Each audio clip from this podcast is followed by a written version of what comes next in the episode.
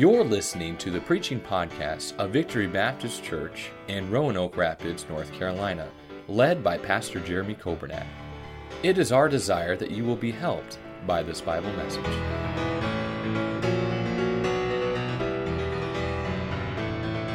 Nehemiah chapter number 8 will begin reading in verse number 8. The Bible says, So they read in the book and the law of God distinctly, and gave the sense and caused them to understand the reading. And Nehemiah, which is the Tirsatha, and Ezra the priest, the scribe, and the Levites that taught the people, said unto all the people, This day is holy unto the Lord your God. Mourn not, nor weep, for all the people wept when they heard the words of the law.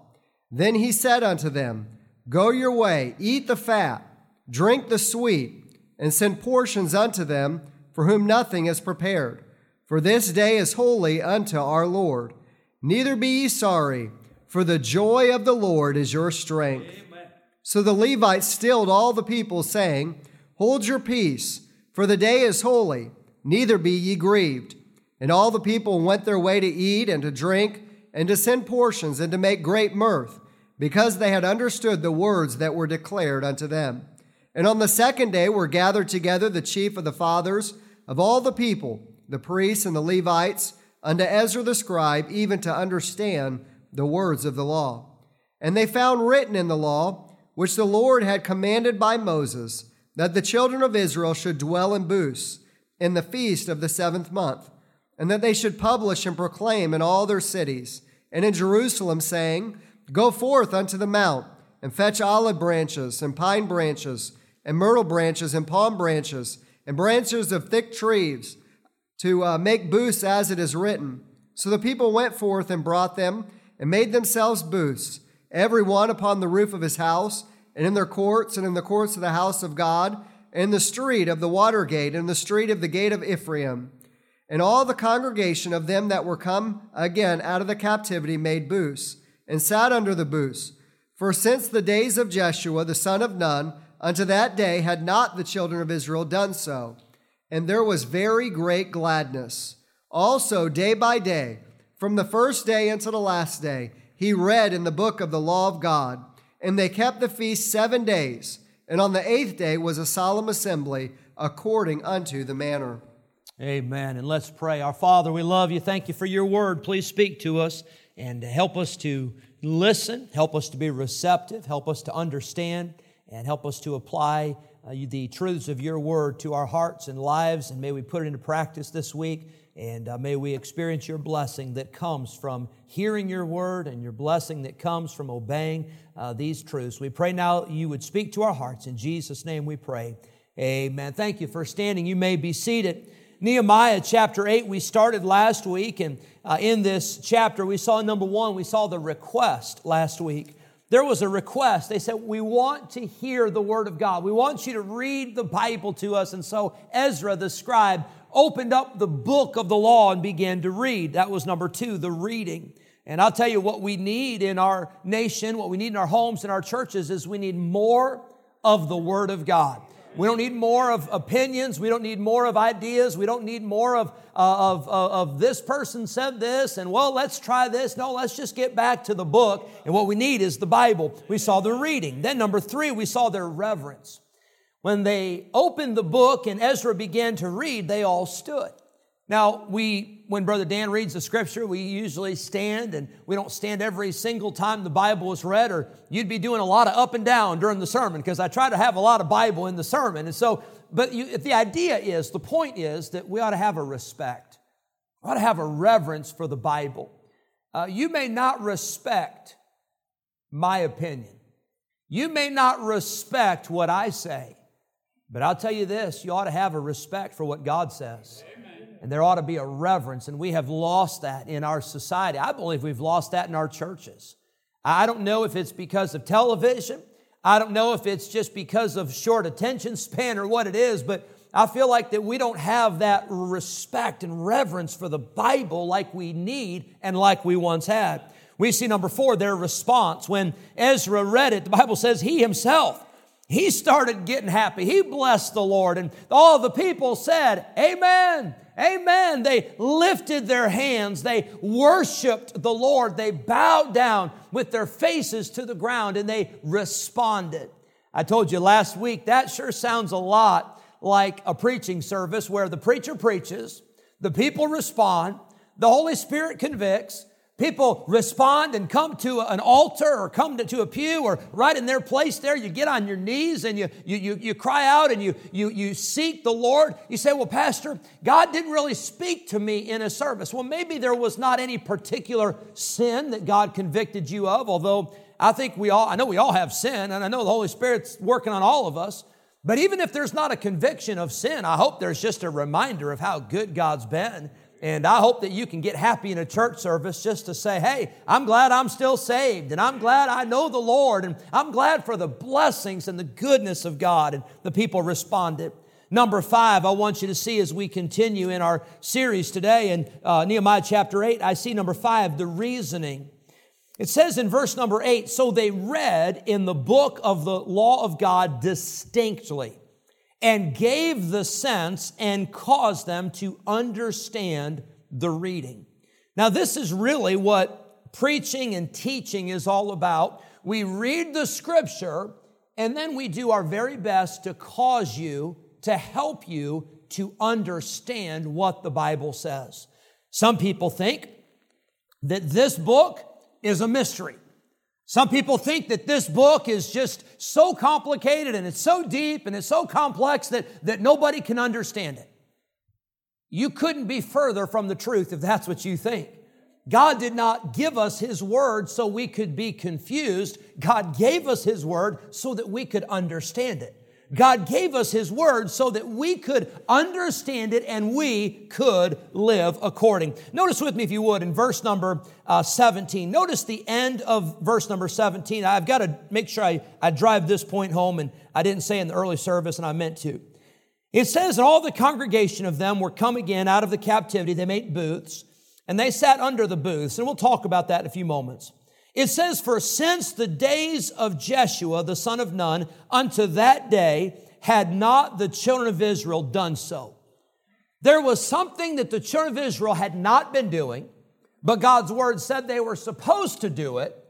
And so they got back to doing it, and notice the result, the end of verse 17. And there was very great gladness. You want to know how to have joy in your Christian life? You get back to doing what God said to do, and I promise you, you will have joy. I promise you, it will change your outlook, it'll change your attitude. You won't be so focused on your needs and your problems and your burdens. You'll be so thrilled that you're doing what God has called you to do. God promises there's a blessing for those that hear and that obey his word. The Bible says there was very great gladness. Number five, we see in this passage here, we see their response verse number uh, four, excuse me, number four, the response number five, their reasoning in verse number eight. The reasoning, he, he caused them, he helped them, he aided them in understanding the reading of the Word of God. The word understand, it means to discern, it means to perceive. It wasn't enough just to read the Bible, but Ezra wanted to make sure that the people understood what the Bible was saying. Now, the Bible tells us in uh, Nehemiah chapter 8, there are 13 people that are listed specifically besides the Levites, besides Nehemiah, and besides Ezra. You know, we have in our church, we've got a lot of people that are enlisted in helping you to understand the Bible. We have Sunday school teachers. We have junior churches. We have pastors' pals. We have master clubs. We've got bus ministry. We have uh, different people who are trained to help you and to help me understand the Bible. I can't think of a greater privilege than to take a Bible and to help somebody understand the Word of God. Isn't it a great day when the lights go on? Isn't it a great day when you understand and you say, Oh, I never saw that. I never understood that, but I see it now. The Bible tells us in the book of Acts that Philip was on his journey. And the Bible tells us that Philip came across the Ethiopian eunuch. And when he came to that, that man, the Bible says that that man was reading from the book of Isaiah. And Philip approached that chariot and he asked the man, he said, Do you understand what you are reading? It's interesting because the man's answer was this. He said, How can I? Except, except some man should guide me. He said, How can I understand it if I don't have somebody who knows what it means show me what it means? And that story tells us that that man was gloriously saved. And he got saved and he said to Philip, He said, Hey, here's water. Why can't I get baptized? You know what? He was understanding. It was coming together. It was clicking for him. He said, I've been saved. It's time to get baptized. Well, here's the, here's the beauty. Did you know there's a lot of people in Roanoke Rapids? There's a lot of people in Gaston. There's a lot of people in Weldon. A lot of people in Littleton. A lot of people in Halifax. A lot of people in Garysburg. There's a lot of people in this area that if they had somebody that would explain it to them, they might get saved too. There's a lot of people that are looking for answers. They're looking for something, but they don't have an understanding. It doesn't make sense. It's not, it's not clear. The Holy Spirit's working on them. But can I tell you this? The Holy Spirit ought to also be working on us. That we would go to those people and share with them the gospel, how they could be saved. We must help others to understand. I won't give you all these references, but I'll give you a couple quickly. The Bible says in the book of Daniel that God blessed Daniel and Hananiah and Mishael and Azariah, he gave them understanding of all matters of wisdom. The Bible tells us that Daniel had an excellent spirit, and with that excellent spirit was knowledge and understanding. We ought to, as Christians, we ought to have an understanding of the things of God.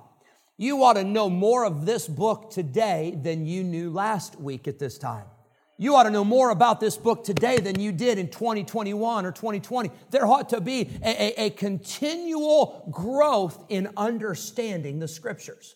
Now, nobody's adding to the Bible, and if they are, it's not the Bible.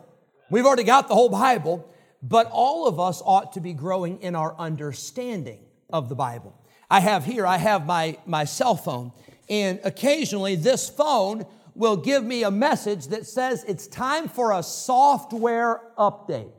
How many of you know what I'm talking about? First of all, I'm skeptical of a software update because I know how to use this and I'm afraid if I update, I'm not going to know how to use it. I'm also fearful because sometimes you do a software update and it doesn't work as good as it did before the update, right? But can I tell you this? You and I, we ought to be asking God to continually update our understanding. We ought to be growing in our understanding of the Bible. But you're not going to understand the Bible better until you read it. And I'm not going to understand the Bible better until I read it. You can't understand something you don't even know. Does that, does that make sense? Are we, are we on the same page? Are you, are you with me? You've got to read it so that you can understand it. I've, I've sat in some, brother uh, Dan was in Sunday school. He gave us a math problem in Sunday school. And don't think it was an easy math problem. It wasn't an easy one, it was a hard one.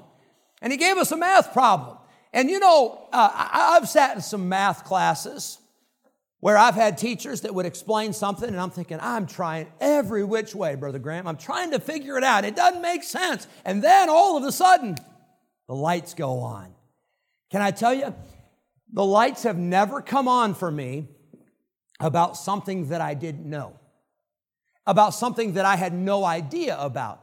It came on when I studied and I read and I worked at it and I tried to figure it out. And then the understanding came. Well, God gives understanding to those that seek Him. God gives understanding to those that seek His Word. God gives you the Holy Spirit of God that lives inside of you that helps you to understand what God has for your life. We need understanding. Colossians says that she might be filled with the knowledge of his will and all wisdom and spiritual understanding.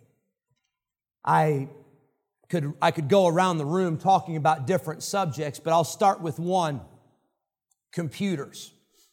I do not know a lot about computers. As a matter of fact, I know very little about computers. How many of you are with me on that? You, you, you know about the same I do about computers, very little, all right? Put your hands down. How many of you think you know a lot about computers? We want to identify you because if we have problems, we're coming to talk to you, Brother Mitch. All right, so there's the computer man. If I can't figure something out with the computer, I just go ask Brother Nathan, right? That's what we do, Brother Dan. We go ask Brother Nathan. Brother Dan's pretty good too. He might be able to figure it out. But can I tell you this? I may not know a lot about computers. You may not know a lot about computers. You may not know a lot about mechanics or construction or any of those topics. But every one of us, as children of God, we need an understanding of spiritual matters. Did you know you ought to understand, if you've been saved for any length of time, you ought to understand what a preacher or a teacher is saying when they say grace. When someone talks about the grace of God, you ought to understand what that means. You ought to understand what it means when we say salvation. And you ought to be able to explain that to somebody. I'm not saying you have to teach a 20 minute lesson. But I'm saying if somebody at work asked you, they said, Hey, what's this whole thing about salvation? What is that? You ought to be able to explain it to them. We need spiritual understanding. When someone says, Hey, what, what's this list of these, these things I read about? The fruit of the Spirit, love. You ought to be able to understand and explain what love is. By the way, this world knows nothing about love.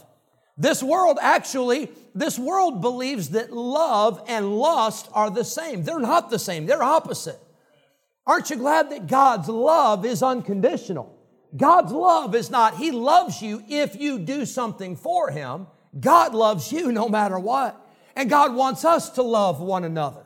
If I say, I love you, and then you don't do something for me, so I say, I don't love you anymore, I never loved you. I was just trying to get something out of you. But you ought to understand these terms. You ought to understand what sanctification means. You say, that's a big word. I know, but it's a Bible word. You ought to understand what the word holiness means. You ought to understand what, what does the word justification mean? And you say, well, I don't know all that. Well, it's interesting. We know the stuff that we're interested in. We, we know the stuff inside and out. If it's hunting or if it's fishing or if it's computers or if it's uh, this hobby or that thing, we ought to have an understanding of the things of God. By the way, every Christian here and every Christian that is watching the service online, every Christian that is listening by way of radio, you ought to understand the fundamentals of our faith. Now, I'm not saying that you have to give all the points of eschatology and you have to explain everything about the rapture and the tribulation and the millennium. And I'm not talking about that you have to know everything, but you ought to know the basics. Did you know every Christian ought to know what it means when we say we believe in the virgin birth of Christ. You ought to understand that. You ought to understand what it means, the deity of Christ. What is the deity of Christ? You got to know that we believe because the Bible teaches that Jesus Christ is God. It's not, here's God the Father, and then here's Jesus, and then somewhere over here, here's the Holy Spirit. Absolutely not. We believe in a Trinity, co equal, co-existent, co-eternal, the, the persons of the Godhead. That's what the Bible teaches. You need to understand that. You ought to understand that we believe in the bodily resurrection. We believe that Jesus, yes, he died on the cross, and yes, he was buried in a tomb, but after three days, he rose from the dead in his body. We're not talking about his spirit. We're not talking about, well, you know, he, he, the Spirit of Jesus still lives among us. Oh no, He came up out of the grave with His bodily resurrection. You ought to have an understanding. Say, well, how do I get an understanding? You read the Bible, you study the Bible. I have in my office, I have a lot of books, I have a lot of helps. But There are two books that I use more than any other books to study the Bible. Did you know you can get those books? You can order them online. You can get many of those you can get on, a, on an app on your computer or your phone, and you can use those. I have an, a Webster's 1828 dictionary. Now, I wouldn't recommend you try to carry that around to work. It's a pretty thick dictionary. But that, that dictionary, it helps you if you're taking words from the King James Version of the Bible, which is the version of the Bible that we use. It's the version of the Bible that we believe is the inspired Word of God for English speaking people. And that Webster's Dictionary will help you to define some words that maybe we don't use every day today. That, that dictionary will help you immensely. I also have a Strong's Concordance. That Strong's Concordance. I've got it on my shelf. I've got it on my computer and you can look up a word and you can learn, see exactly what that word means. You can see where that word is used other places and that'll help you. Say, well, I don't want to work that hard at it. Well, if it's something else you want to understand, you'll work at it, won't you? You'll study it. You'll read it up. You'll look it inside and out. But we need an understanding of the Word of God. As you study, And as you read and as you grow in your understanding, I would encourage you to pray and ask God to help you, like David prayed in Psalm uh, 119, verse 18. He said, Lord, open thou mine eyes that I may behold wondrous things out of thy law. Ask God to show you. He wrote the book. He knows what the book's talking about. He knows how to help you understand. He is the great teacher and He can help you in your understanding. Number five, we saw the reasoning. Number six, quickly, I want you to notice the rejoicing. It says in verse number nine of Nehemiah chapter eight, it says, This day is holy unto the Lord your God. Mourn not, nor weep. You see, the people were weeping. The people were, they were crying. The people were in mourning because the Bible was read and their sin was identified. Their sin was exposed. And the people were, were crying. And by the way, I think it's a good thing to cry over your sin. I think we need more of that. Most people only cry when they get caught. Most people only get cry, cry because they don't like the consequences. But when we get honest with God, we realize that it is our sin that put Jesus on the cross. It is our sin that separates us from a holy God. And sin ought to be something that we take seriously and we get right. So the people are crying. But here's what, here's what's so great. The message is given to these people in verse number nine, and it says, Hey, don't mourn, don't weep. Verse number 10, then he said unto them, Go your way, eat the fat, drink the sweet, now, there's a good verse if you're thinking about going on a diet. It says, eat the fat. So, we're not talking about healthy food here.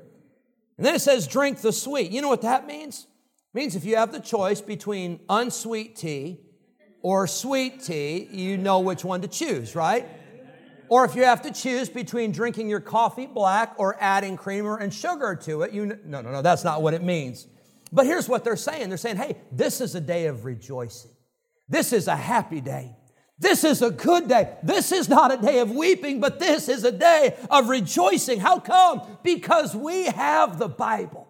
We have the Word of God and we can understand this book. Neither be ye sorry, verse 10. That word sorry, it means don't be depressed. Don't be, don't be grieved. Don't, don't be, don't be uh, all, all gloom and doom. Don't be sorry, for the joy of the Lord is your strength. Oh, I tell you, we need some Christians that'll get happy again. We need some Christians that will, will show the world that being a Christian is the greatest life.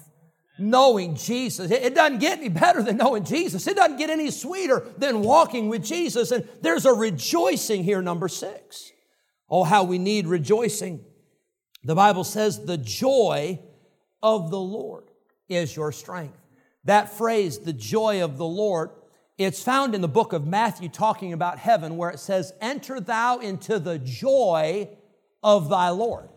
How many of you know there's going to be some joy in heaven? Hallelujah. All the, all the tears will be we wiped away. There'll be no more crying, no more sorrow, no more sickness, no more pain. What a day of rejoicing. But the Bible also says in 1 Thessalonians chapter 1 that you and I can experience the joy of the Holy Ghost. Did you know when the Holy Spirit is controlling your life, that's going to be a life of joy. That's going to be a life not of depression, not a life of misery, not a life of drudgery, but that's going to be a wonderful life when you know the Lord and you experience the joy of the Holy Ghost. Psalm 19, the Bible says, The statutes of the Lord are right, rejoicing the heart. You want a simple recipe this week, how to get your joy back?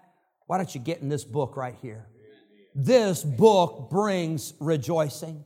David prayed in Psalm 51. He said, Lord, would you please restore unto me the joy of thy salvation? Tell you, there's joy in salvation. Maybe you're here today and you haven't lost your salvation because you can't lose your salvation, but you can lose your joy. Maybe you need to get that joy back. I'm glad that there is joy in serving God. There is joy in understanding the Word of God. Number seven, we see not only the reasoning, number five, number six, the rejoicing, but number seven, the rock or the refuge. Verse number 10, it says, The joy of the Lord is your strength. Now, that word strength literally means to have a rock or a place of refuge.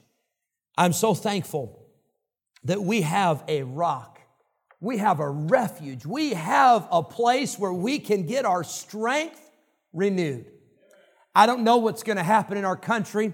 I don't know if all the cars are going to be electric in 10 years. I don't know what's going to happen with all that nonsense. And if, if you've got it all figured out, God bless you. I don't know this. But I know if you're going to run a car, you got to have a source of fuel. You got to have a source of power, right? Unless we're going back to the Flintstones days, you know, and they're all going to be uh, self propelled. You know, you got to have something. I know this every Christian has got to have a source of power. Every Christian has to have a source of fuel. And let the joy of the Lord be your strength. Let the joy of the Lord be your rock whereon your life is built.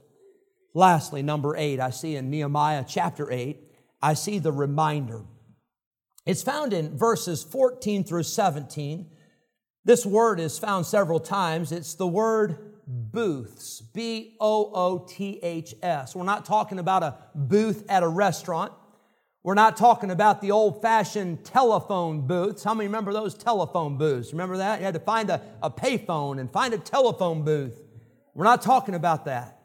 But these booths that God's people were commanded to build, these were like tents. They were like, uh, like shelters or maybe like a lean to that you would add on to a house. And they, they would take these, these, uh, these boards and these, these structures and they would, they would set them up. And then over the top, they would put branches. And the Bible says they went out and they gathered all kinds of branches to put over the top of this booth.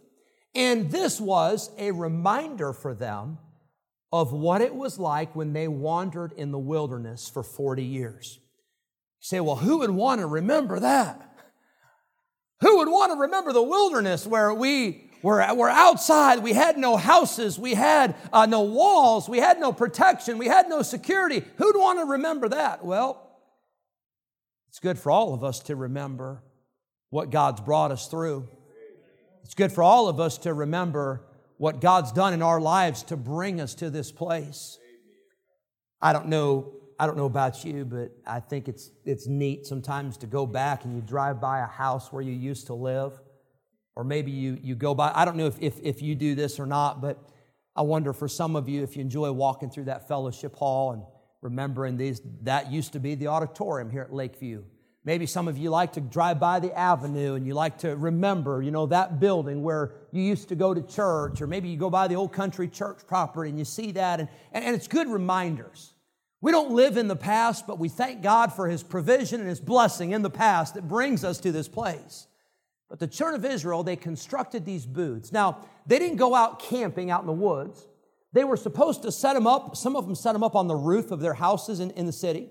Some of them set them up outside their houses. Some put them in the streets. But they were supposed to build these booths, these temporary dwelling places, to remind them of their wandering in the wilderness. Hebrews 11 tells us that the children of Israel that they dwelled in tabernacles or temporary structures. The Bible tells us that the children of Israel in Hebrews 11 verse 13 they confessed that they were strangers and pilgrims. And Hebrews 13 reminds us that we are not going to stay here forever. We have no continuing city, but we seek one to come. Now, here's my challenge to you this morning is let's realize and let's understand and let's remember today that all the things that we're doing right here, we're not doing it for here. We're doing it for there. We're not doing anything permanent for this earth because we're not staying here forever. You say, Well, I want to have something to pass on to my children. Wonderful. Your children may not be here. That trumpet may sound and we may all be, be gone. We may all be out of here before the day's over. So, this is not where we're going to live forever. Colossians says it like this Set your affection on things above, not on things on the earth my wife and I and our family, we were we went away for a couple days this week. We went on a trip, and my wife does she does really all the packing for our family. Um, I pack my own stuff, but that's, you know, it's enough for one. She does enough for, for the, the children and for her. And so, but in, in most cases, I got to be careful what I say. I said something in the early service that I maybe shouldn't say in this service because she wasn't in the early service. But how many of you fellas, how many of you know that when you go on a trip, usually, not always, but usually your wife wants to take more stuff than you want to take. How many of you, is that true? Now, don't get yourself in trouble. I see a lot of hands, a lot of brave men raising their hands. Okay, that, that's not always true, but sometimes it's true, right? So, thank you, Pastor, for, for the help here. I, I didn't want to be left up here all by myself. Um, and by the way, I may need a place to go for lunch, brother, so I don't know if you got any food where you're staying.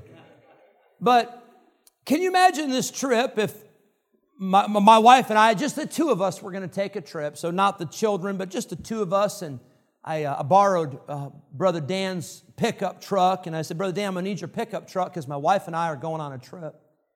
And so she comes out with her suitcase, and I come out with my suitcase, and she puts it in the back of the truck. And I said, Joanna, we can't put that in the back of the truck. We got more stuff coming. And she said, Well, who else is coming? Just, just, just the two of us. But I said, we got to put that in the back seat of the truck. We need to leave that the bed of the truck empty. And uh, she says, okay, well, fine, but she's trying to figure it out. And so then I go back in to the house and I actually call Brother Dan and I uh, call a few of the, the men in this area here and I say, I need your help. I need your help moving some stuff from my house to the truck. And they say, Are you moving? I say, Oh, I'm not moving. Just going on a little getaway, a little three day trip. And so they come in and I say, now, guys, first thing we need is we got to get this recliner. We got to get this recliner out of the living room, and we need to put this recliner in the back of the truck. And I'm not talking about because you've seen it before in Roanoke Rapids. How many of you have seen people driving around with a recliner in the back of their pickup? Raise your hand so you know I'm not just making this up. I've seen it. It's been a while, but I've seen it. And those people were not moving either. They were just having a good time, you know enjoying life in the back of their pickup with their recliner. So I bring the recliner and I put the recliner in the back of the pickup. And my wife is thinking, what in the world is, what's wrong? Well, she already's wondering what's wrong with me. Now she's really wondering, what is wrong? And so, and then the guys are, they're all confused, like, what in the world is wrong with Pastor? And so we get the recliner in there and they push the, the, the, the tailgate up and close it. I said, no, no, no, no, we're not done yet. I said, the place where we're going, that cabin we're going to, they just have one of those small refrigerators there, and that's not going to be big enough. So we need to take our refrigerator. So we, we load up our refrigerator. We take our refrigerator and put it in the back of the pickup truck. And, and these guys, by now, they're thinking, this guy has lost his mind. We've already got a recliner, we've got a refrigerator, and they're going on a three day trip to a cabin that's already got a place to sit and it's already got a little refrigerator. What is going on? And you'd say, Pastor, you're crazy. Why would you take that much stuff for such a short trip? I want to tell you this our life down here, this is a very short trip. It's very temporary. As a matter of fact, our life is as a vapor that appeareth for a little time and then vanisheth away. But where we're going is not going to be a short trip, where we're going is going to be forever. We'll be in heaven, the Bible says, for all of eternity. There is no end to that trip.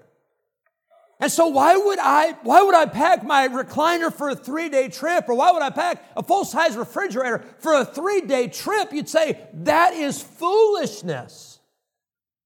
But I want to remind you today that's the way some Christians are living. We're trying to accumulate all the stuff and we're trying to pack all the stuff and we're trying to take all this stuff with us. And in reality, you're not going to take anything with you to heaven that is temporal. The Bible says you don't take anything with you. The only thing you can do is you can send it ahead and you can lay up for yourselves treasures in heaven. But don't lay up for yourselves treasures on earth. Here's the reminder these booths were a reminder to the children of Israel of the time of wandering in the wilderness. That wasn't where they were supposed to stay. God had a promised land, God had a beautiful place prepared for them. And those booths were temporary. This life is temporary. Let's live this temporary life with eternity in our focus. Thank you for listening to the preaching podcast of Victory Baptist Church in Roanoke Rapids, North Carolina, led by Pastor Jeremy Coburnett. For more information about our ministry, please visit our website at vbcrr.org. May God bless you as you serve Him this week.